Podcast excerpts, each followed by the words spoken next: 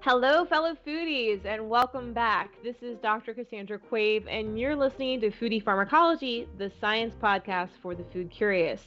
This week, we're talking about one of my favorite subjects, and that would be foraging. And as I've always said, what is a weed but a very successful plant? And there are many different ways that we can explore how to use um, the weeds that we find in our environments. Our guest today is Professor Philip Stark. He is the founder of Berkeley Open Source Food and Wild and Feral Food Week um, that occurs each year in May. He's also a professor of statistics at Berkeley University. Philip is passionate about urban foraging, including studying the safety, nutrition, and availability of wild foods in urban ecosystems and their value for ecosystem services and nutrition security. Thanks for so much for coming on the show, Philip. It's great to meet you. Likewise, thanks for having me on the show. Yeah. So, why don't we start with just some basic background on the importance of weeds to biodiversity and kind of how do you define a weed?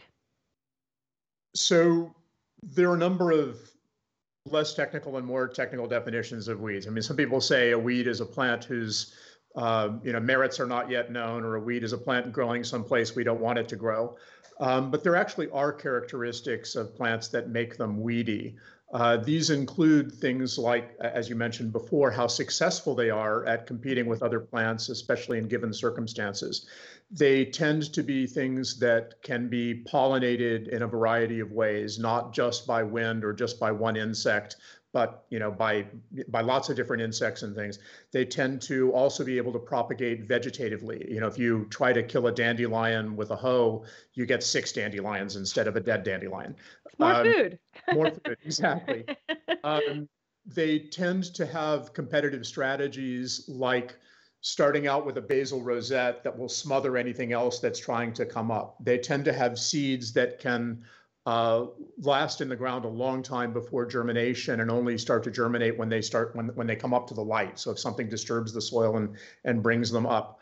Um, they tend to do well without extra inputs that our usual agricultural plants have. They don't need to be watered or fertilized or whatever. They just they thrive in a broad variety of circumstances. Um, now, some of them are beneficial and some of them we maybe don't really know what to do with or they're at least not edible. They might be a source of fiber or something else that that's useful uh, you know for, for making things. But um, yeah in general it, it has to do with their ability to compete with other plants their ability to thrive especially a tendency to like disturbed soils like happen where humans intervene um, where when we disturb by building something or with agriculture or, or something else Absolutely. I mean, I've seen this firsthand in my own research um, in the Mediterranean, where you'll often have agricultural plots and you have a zone known as the ecotonal zone, right? So it's kind of like the border region around your garden plots, this little bit of disturbed soil, and all these weeds pop up. But in many cases, they're allowed to stay and flourish because local people use them as sources of food or as medicine or in other applications um, as well. And I think we've lost sight of, of the role of these weeds and, and within the system of modern agriculture. Um, most have. Yeah. Yeah, I think, I mean, many of these have been deliberate food crops uh, mm-hmm. for generations and generations. They've just fallen out of fashion in the global north as we've gone to industrial scale monocropping. Mm-hmm. Uh, Absolutely. Well, I know that you're the founder of this, and I love the title of this. It's it's Wild and Feral Food Week. what can you tell us about about this initiative, and and what does it involve? Well, it has a number of goals. Um, the ultimate goal is to try to create a supply chain to get these plants that are often seen as a nuisance off farms and into the food supply. Um, I mean, foraging is one thing. It's not something that scales terribly well, although it's mm-hmm. very important in my life. It's the way I provide a lot of the greens that, that I eat. But the way to change things at scale is to leverage what's going on in agriculture. Um, these plants volunteer between the rows and at the margins of farms. Um, they have value to farms and farmers in providing um, edible or economic cover crops biodiversity, habitat for pollinators. They can contribute to the arbuscular mycorrhizal network. They, they have all kinds of, of, of benefits. And so the issue is how do you get farmers to recognize that there really is value there, value in allowing them to grow and then harvesting them. How do you get things that first mile off the farm and into the food supply? How do you educate chefs, eaters, uh, et cetera, about the merits, you know, the fact that these are delicious and, you know, really do present culinary opportunity um, and, you know, kind of tie things end to end. So part of this is trying to create the supply chain, working with farmers to get them to harvest these things and bring them to market, working with chefs and bartenders and distilleries and uh, other people who make, you know, um, packaged foods and other things to recognize that there's something interesting and tasty going on and make these things more familiar to, to eaters so that they they say oh yeah i've seen that before that's delicious i had that you know it, it really is food um, so it's it's really trying to be an end-to-end solution and to to shine some light and give some love to the foragers who are really kind of pushing the boundaries backwards in time in history towards uh, towards a time when we really did um, all grow up learning to recognize food in the environment.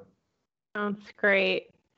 This this this idea of, of making use of all the resources a farm made me think of it's almost like a second phase of gleaning, right? So you have a lot of you know gleaners come back come through after the first kind of crop harvest has happened. There's a lot of fruit that are perhaps left behind or aren't um, aren't weren't weren't picked in the in the first pass through. And I'm wondering, um, is there a term for that kind of for for going through and finding those other wild um, species?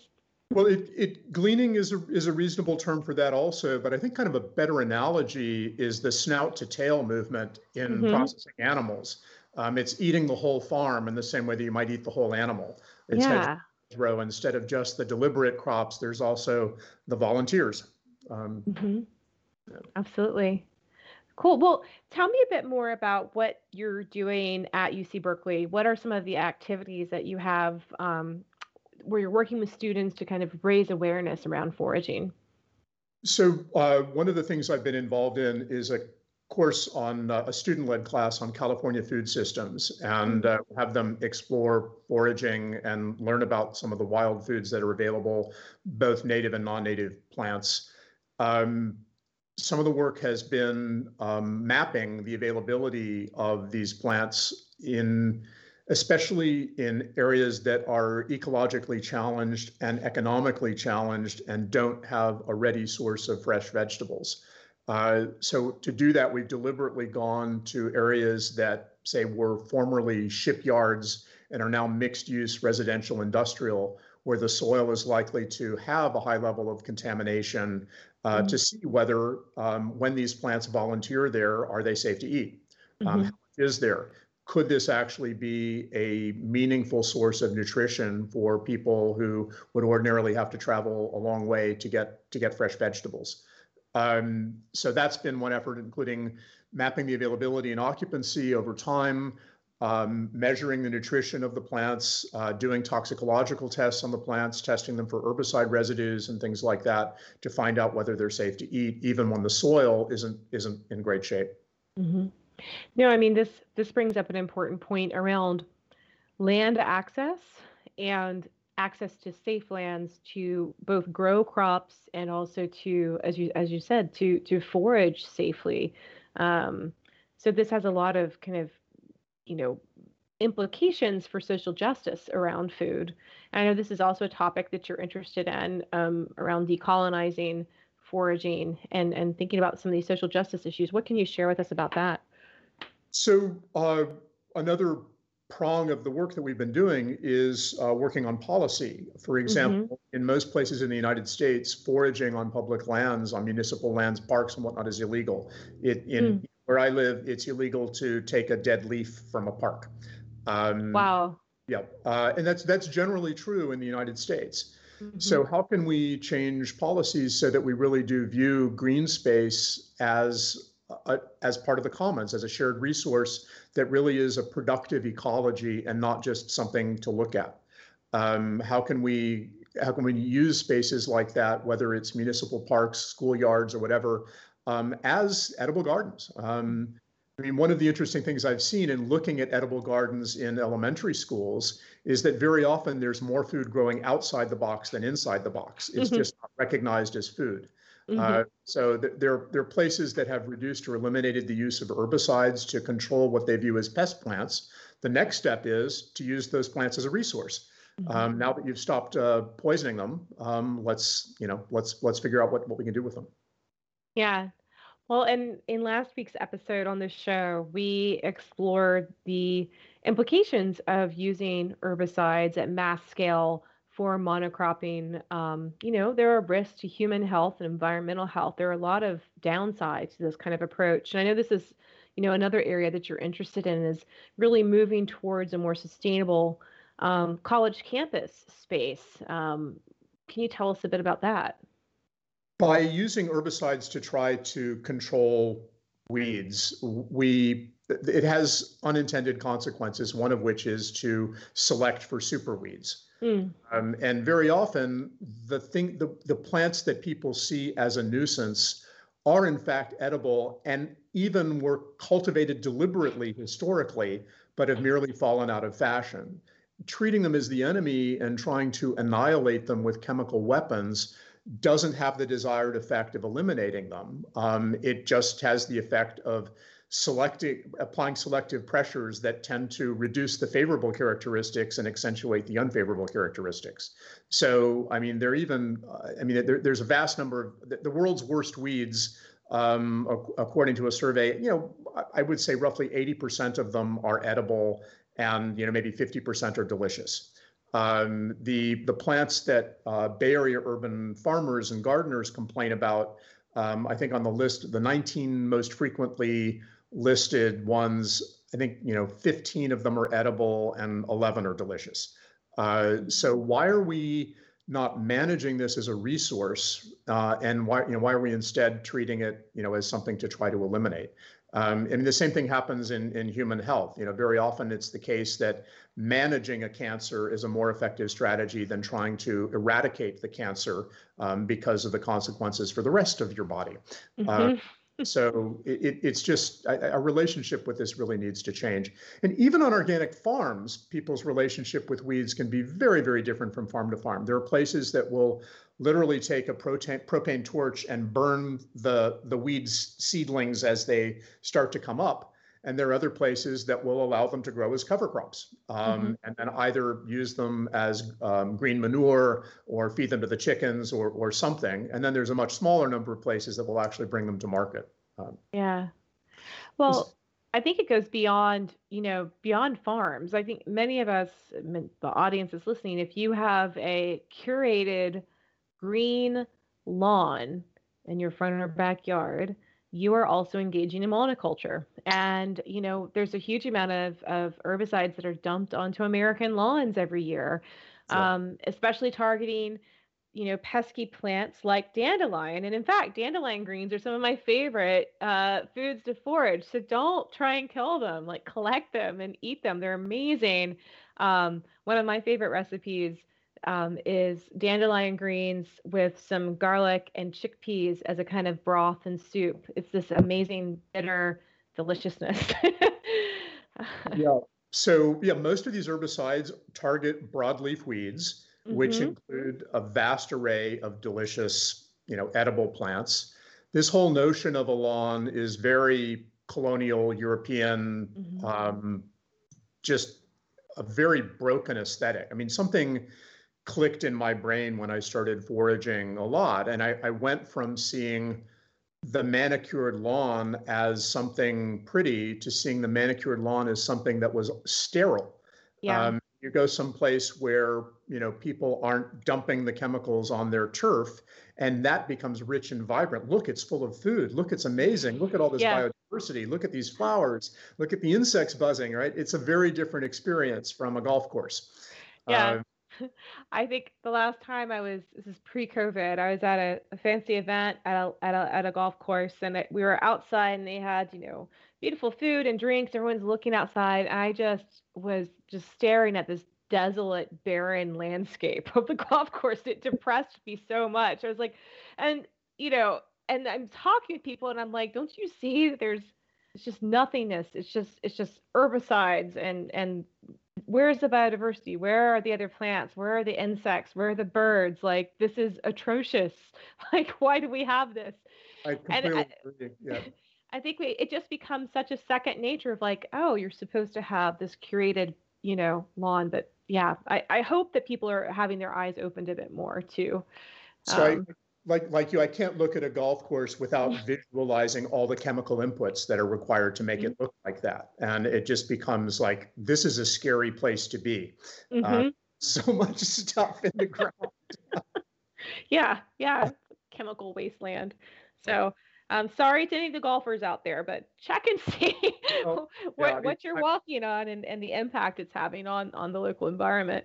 I'm sure there are places that do a better job of holistic management of their mm-hmm. turf but um, the typical typical example is um, relies a lot on on chemistry.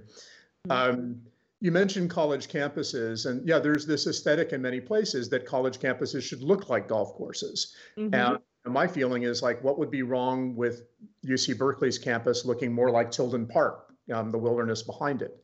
Um, you know, I would I would prefer that. Um, there's also some notions around land management, landscape management where uh, people say, well, the moment you let the first weed pop up, people will then start littering. They'll they'll feel like this isn't uh, mm-hmm. an environment that people tend to, and it kind of encourages bad behavior. I haven't seen that. I think that may be just folklore. Um, mm-hmm. But uh, yeah, I don't.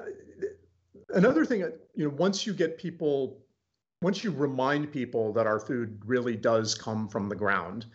Um, their attitude towards the ground can change. And if you really get it because you start picking food, you know, from from your front doorstep, you're probably much less likely to dump motor oil there um, or rat poison or you know yeah. whatever it is um, because you think this is actually a resource, you know. And mm-hmm. I have taught classes on things like emergency preparedness, like how do you get you know salad from the sidewalk after the seismic event. Um, what are you going to do mm-hmm. after the earthquake?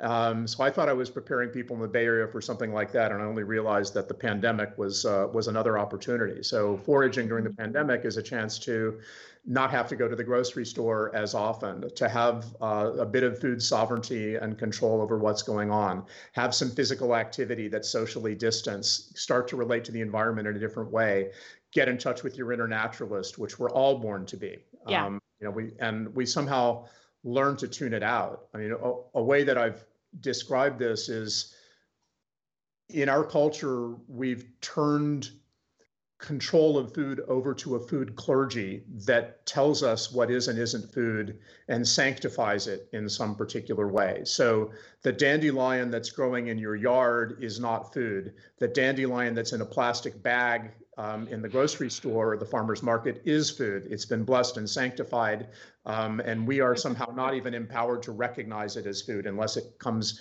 in a plastic bag or on a plate. Um, yeah.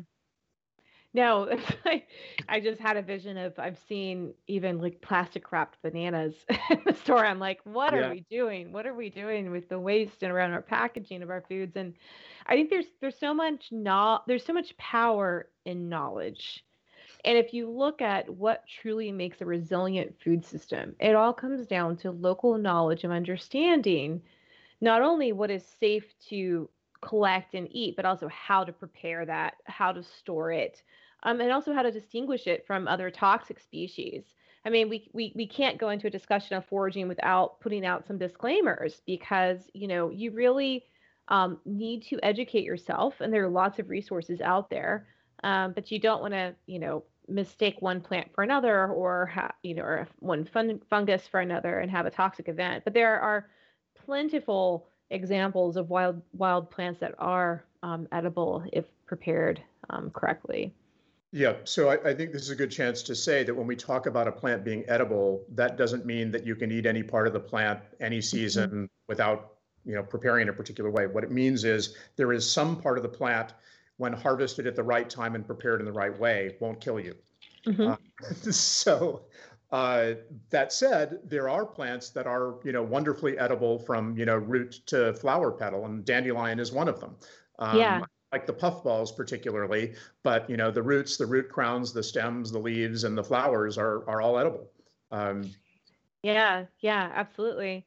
Well, and this country used to be covered with with other resources, especially nut trees. I'm thinking of like the American chestnut was a massive source of food. Of course, we have the chestnut blight that's wiped out a lot of our older trees, but there's also butternut. There's you know here in Georgia, um, we we are just past serviceberry season. Um, which are also known as, as Saskatoons and Juneberries. Mm-hmm. Um, so there's there's lots of, of trees that also provide foods to us. And I find that sometimes some of the biggest arguments that kind of public space planning committees have um, around the planting of fruit bearing trees in landscapes, the argument against edible landscapes is, well, what will we do with all the mess? And there's a there's a um, a, a local forager and um, real advocate for for fruit trees in Atlanta, um, Robbie Astrove, who has to say, you know, this is a problem that we can eat our way out of. yeah, you know, I mean, that's uh, I mean. Uh, Falling Fruit is an organization that tries to map the availability of, of uh, fruit trees uh, nationally. But yeah, it's a problem. Yeah, problem of surplus food is a problem I'd like to have. Yeah, yeah, we have in in, in Atlanta. We also have a, an organization similar to that called Concrete Jungle, and they map fruit trees. They organize volunteer groups that will go out and collect the wild pears and other fresh, you know, fresh fruits during the right seasons, and then they bring those to food banks and and places that are distributing food to people. Um, they make amazing ciders and jams and all kinds of fun things. I mean, so we do, we are surrounded by foods, and in many cases, just people don't necessarily know how to recognize them. Yeah. yeah it really there really is an empowerment thing. We've really been taught to be afraid of stuff, mm-hmm. And instead of learning about it. I mean, it, it, education in this should start when we're toddlers, right? It's like mm-hmm. this is safe to eat, that's not safe to eat. I mean, it, it's it's just a shame. It's it's fundamentally human. It really is core to being a human being to be able to go and recognize food in the environment, and we've just mm-hmm. lost that as a culture. Yeah. yeah. yeah. I think in some cases it goes even a step beyond that. Um, many children today can't recognize, you know, whole vegetables, um, much less like that you get at the grocery store, much less um, those that are foraged. But that's that's a discussion for another day.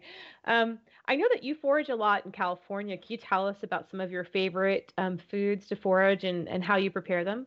Sure. So, um, I mean, first I'll say that I tend to forage primarily non-native invasive species. Mm-hmm. And you see the same non-native invasive species all over the world. Um, most of what I eat and you know was from the Eurasian continent, some from South Africa or South America. There are a few local native species that that I do forage a lot and that are abundant, like California bay laurel nuts, mm-hmm. um, which uh, they're about the size of a of an olive when they have the fruit on them. They're like a mini avocado. The the tree is actually related to the avocado, but the stone, um, if you roast it, it uh, to it, it it's very pungent bay flavor before roasting. But when you roast it, it ends up somewhere on the coffee chocolate spectrum. Mm. Uh, you can use it instead of chocolate chips. You can make truffles from them. I've used them to make mole and things like that. Um, brittles, uh, not like nut brittles and whatnot. They're absolutely delicious um, and incredibly abundant in season, and they will keep for you know a year just in in cool, dry, dark storage. Um, what have I, you know, in the last few weeks, the kinds of things I've been foraging. Uh, several mustards. Uh, Hirschfeldia incana is one that we get a lot here. Mediterranean short pod mustard. The leaves are a little bit fuzzy. Um, the flowers are are delicious. Uh, it's a it's a relatively mild mustard. Um, let's see, Brassica nigra, black mustard. That's mm-hmm. much more pungent, uh, much more fire in the mouth. Uh, again, the flowers are fun. I tend to collect a lot of the flowers in season and dry them and use mm-hmm. them as a garnish. When they're oh. fresh, I do things like put them under the skin of chicken before roasting chicken, and you get a lovely yellow color to the flesh, almost like you'd use saffron or something like that. Nice. Kind of mild spiciness that's really delicious. Uh, some of the mints are starting to come in, including some local mints. Um, let's see, there's a woodland calamint uh, that's been going. That is a non-native, I believe. Uh, but yerba buena is starting and coyote mint is starting, both of which are local. Um, miner's lettuce season is already over. That's one of my favorites, but that that's something that is a native that we get, you know, very abundantly in mm-hmm. season. chickweed is mostly gone until we get a little bit more moisture. We're starting to get some fog drip now uh, as part of summer, and that may bring some of the chickweed back. That's one of my favorites. It's just so approachable. It's you know anybody Yeah. who who who could stomach alfalfa sprouts, you know, would find it you know kind of on the on the delicious side. Um, what else? Uh, yarrow is in. That's more of a of a an herb than a vegetable. Um, California sagebrush is in right now. Again, more of an herb than a vegetable. I tend to use those things in preparing meat and fish, but I also like infusing them into spirits. Um, maybe that's what I should have brought for the show and tell. Although my my liquor cabinet's behind me, I can show you some of that.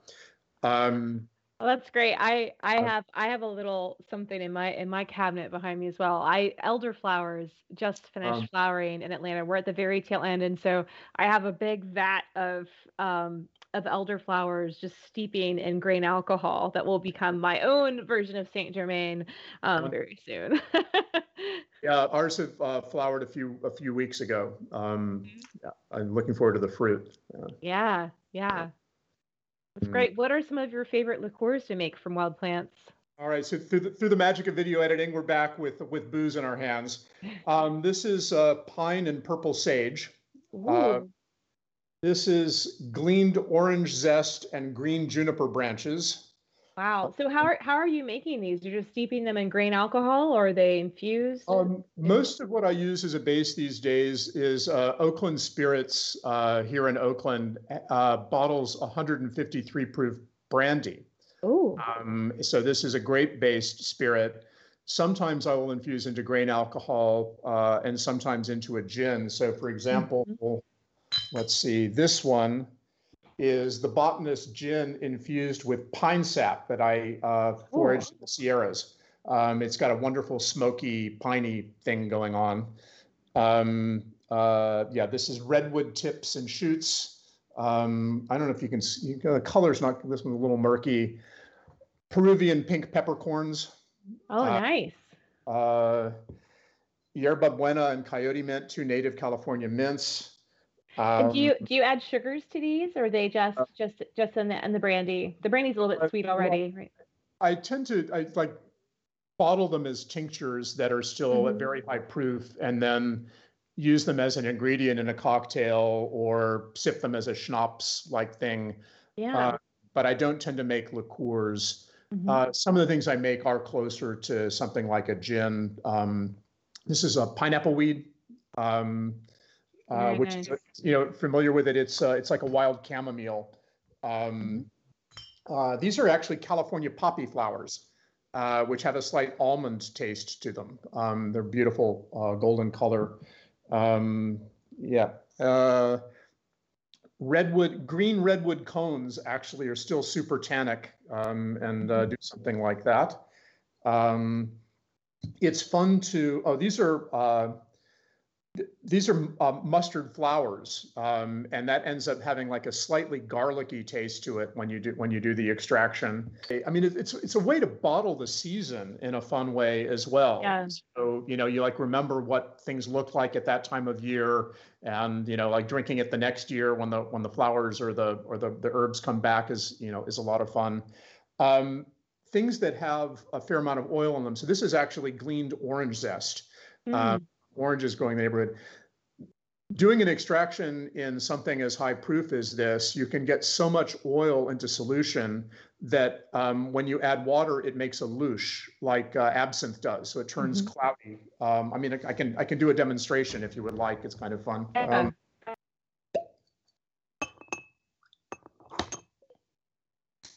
So talk me through what you're doing. Yeah. day.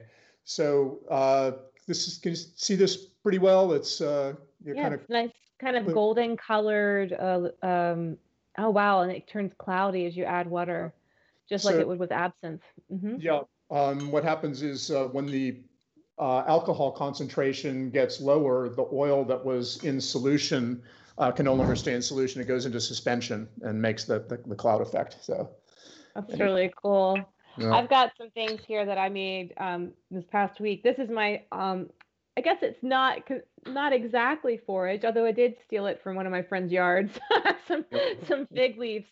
And um, this is a recipe from one of my friends, um, Suzanne, who's based in the UK. And basically, you take like seven fig leaves, um, 300 grams of sugar, um, 375 mils of water. You kind of boil that for 20 minutes like a light bubble. Leave it overnight, mm-hmm. and then pull out the fig leaves and then add 50-50 gin to your your fig um, liqueur. And it's just amazing over ice or ice cream, which is one of my favorite things to do. And do then this is my taste like do the leaves taste like fig? Um... They they have this really magical flavor. It's hard to describe, but it's it, it's different from the fig fruit, but really nice, really really nice. Um, the fig leaves tend to give out that sort of latex sort of stuff when you break them, but yeah. Yeah, yeah, the, but the latex doesn't really. Um, there's there's no like milky latex in the in the final product that you see. Oh. These are my elderflowers um, that I've got going with a little yeah. bit of um, some lemon zest, and so I'm just going to let this steep in grain alcohol for um, about a month. It's usually what I do with my limoncello too. Is I let it just sit in the dark cabinet for about a month before I add um, you know, simple syrup or like a cream base. I'll have to kind of play around with it, but it's a lot of fun to make these. yep. Better living through chemistry. That's it. Yeah, yeah. There you go. There you go. That's great. Um, so when when you think about um, this topic of edible edible campuses and herbicide free campuses, like what would you envision for like a college campus to look like? Um, and would you integrate education into that into that landscape as well? So uh, we actually have a plan at UC Berkeley to dedicate a, a, a, plot that's near the north side of campus. It's called Observatory Hill to make a wild and feral garden um, that would have a number of functions. So first, it would be a demonstration project to so, show that you can have a very low input, uh, productive, um, and still beautiful place on campus the idea will be to um, think about the landscape architecture in a way that things there's something blooming most of the year. Of course, our climate is pretty mild. It makes that easier mm-hmm. than in some other places.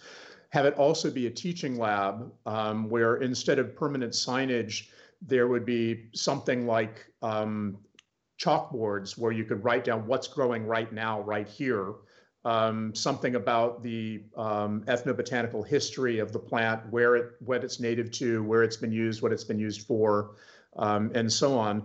It's kind of a welcome to campus for people. Um, it would be very distinctively Berkeley, um, in, in, in some way, but also contribute to food security on campus. So it's it's you know combination learning lab, uh, a, a, little a spot of biodiversity, a demonstration project, um, and a contributor to food security. Um, more generally, you know, there are places that are trying to say reduce their water use by mulching. Well, that's one option. Um, unfortunately, many mulches that are used for landscape purposes are treated with herbicides themselves.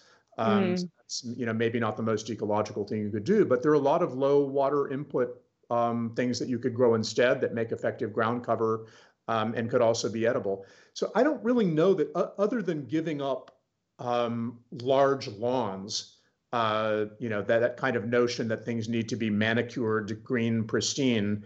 I, I don't think that things would look that different to most people unless they had an interest in botany, um, mm-hmm. because then they would say, oh, um, instead of bringing in this exotic whatever to try to make this place look like Versailles, um, they're planting something that actually thrives in this environment with very little input, and look, and, and you can eat this part and that part and the other part. Berkeley campus actually has a lot of strawberry madrone trees uh, on it, which you know produce a lot of fruit, you know, about the size of a raspberry or something. Delicious. Nobody eats them. They don't recognize that it's food. Hmm. Yeah, lots lots of possibilities there. Um, I think both from the planting and the and the education and utility side. Like I could I could envision some of these lawns being transformed to kind of natural, you know, wildflower meadows or you know with with local native species, and that would be beautiful. It would be beautiful, and there'd be a lot of edibles, I'm sure, mixed in there as well. Great. Well, where can people find out more about the Feral and Wild Food Week? Um, I know you have it every spring. Is that right? Yeah, we it, it just happened uh, last month. Um, it was our seventh year of it. Um, it uh, the last two years, uh, given the pandemic, have not been uh, had the broadest participation, but I'm very grateful to the uh, the foragers and restaurants and bars and, and distilleries that that participated nonetheless. Um, our, our URL is forage.berkeley.edu, um, also osfood.berkeley.edu um, OS Food on Instagram um, and Twitter. Mm-hmm. And so that's uh, that's how to find us. Um, and uh, you know, people are interested. Probably the best way to get started is to find a foraging instructor in your area um, who really knows what's growing locally and can help you uh, avoid um, uh, deadly mistakes or painful mistakes. Um, that said, I mean, you, you, you've probably given similar advice, but the the way that I invite people to approach this is to say you probably already recognize some wild edible plant, whether it's nasturtium um, or you know oxalis uh, or dandelion. You know you have the start of your green list, so you know that whenever you see that, if the place it's growing isn't terribly sketchy, you can grab some of it and stick it in your pocket or stick it on your burrito or you know whatever it is and just add some more you know micronutrients and phytochemicals and fiber to your diet for free. Um, and then you know that's that's the start. So then you need to make friends with another plant. Um, and you just make friends with them one by one, and uh, and and and you know before you know it, you can have something on your plate every day that you that you forage yourself um, that is hyper local, hyper seasonal, um, and you have the power, you have the control over it, you have the knowledge. So I think it's yeah, I love I love that idea, and also thinking of greeting them as friends. I I have this habit of like of doing exactly that when I see a plant that I recognize. I'm like, oh hello, little blackberry bush. You know, now I'm going to eat you. so. I joke that you know what's happened as a result of. I mean, I'm, I'm not an expert at this by any means. I mean, I know many experts, and I'm not one of them. I'm, Again, so we we publish a little guide we call the Bay Area Baker's Dozen. It's 13 plants that grow in the Bay Area that are abundant and hard to confuse with anything that will hurt you. Mm-hmm. Um, it's not really intended to be a plant identification guide, more just a wake up call saying, hey, this stuff is there and it's abundant. Of those 13 plants, I think only one of them is a native. Everything else is a non native invasive as I was saying, I'm not an expert, but once you know a dozen of the most common plants, you will see them all over the world. I mean, I have photos of the same plants in, you know, Jordan, um, Japan, Mexico, Canada, the East Coast, Central Europe, Eastern Europe. I mean, it, it's it's the same things. They're world travelers.